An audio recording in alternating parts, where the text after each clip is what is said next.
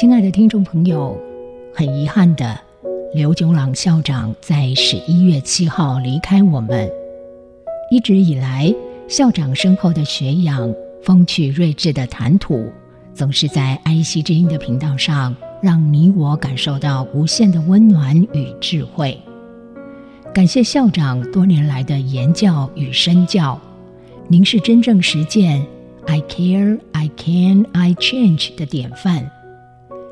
接下来邀请听众朋友一起聆听这位睿智长者以岁月淬炼出来的人生精华，落花水面皆文章。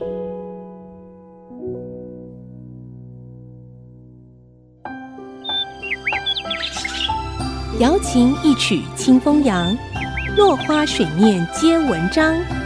刘炯朗校长邀您共享读书之乐。这里是爱惜之音 FM 九七点五，欢迎收听《落花水面皆文章》，我是刘总郎。今天我们讲爱国诗人陆游。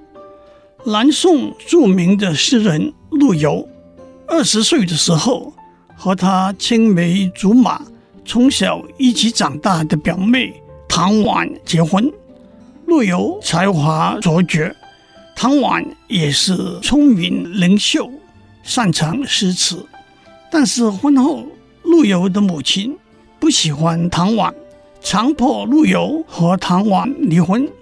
陆游迫于母命，忍痛和唐婉匹离，再另娶一位王氏女子。唐婉也依从父亲的命令，嫁给算是门庭显赫的读书人赵士诚。陆游二十九岁的时候参加省试，名列第一名，恰巧当朝宰相秦桧的孙子考第二名。第二年，陆游参加礼部考试，秦桧也许因为他的孙子输给陆游，耿耿于怀。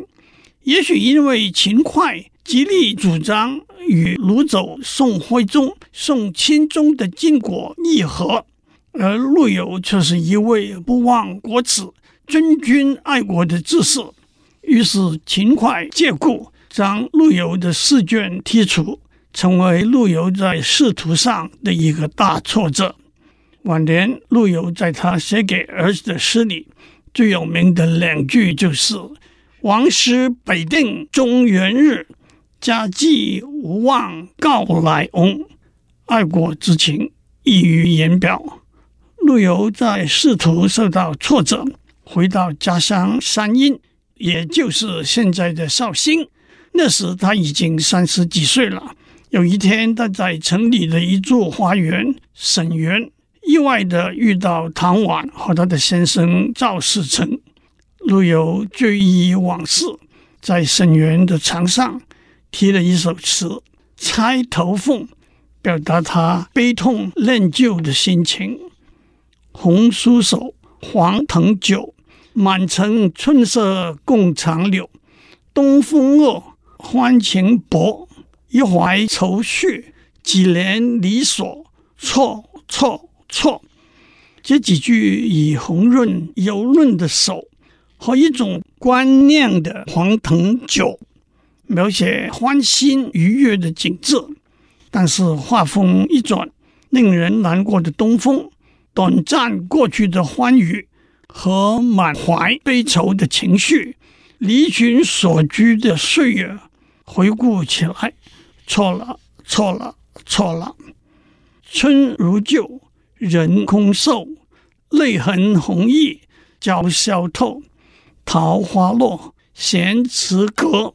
山盟虽在，锦书难托。默默默，春天还和过去一样，人却一直消瘦。泪水洗去红色的胭脂，湿透了湿子的手帕。桃花已经掉落，池塘楼阁空空无人。尽管誓言如山海一般的坚定，却连托人送信都难。细想之下，不必了，不必了，不必了。今天我们先讲到这里，下次我们继续讲猜头凤。落花水面皆文章，联发科技真诚献上好礼，给每一颗跃动的智慧心灵。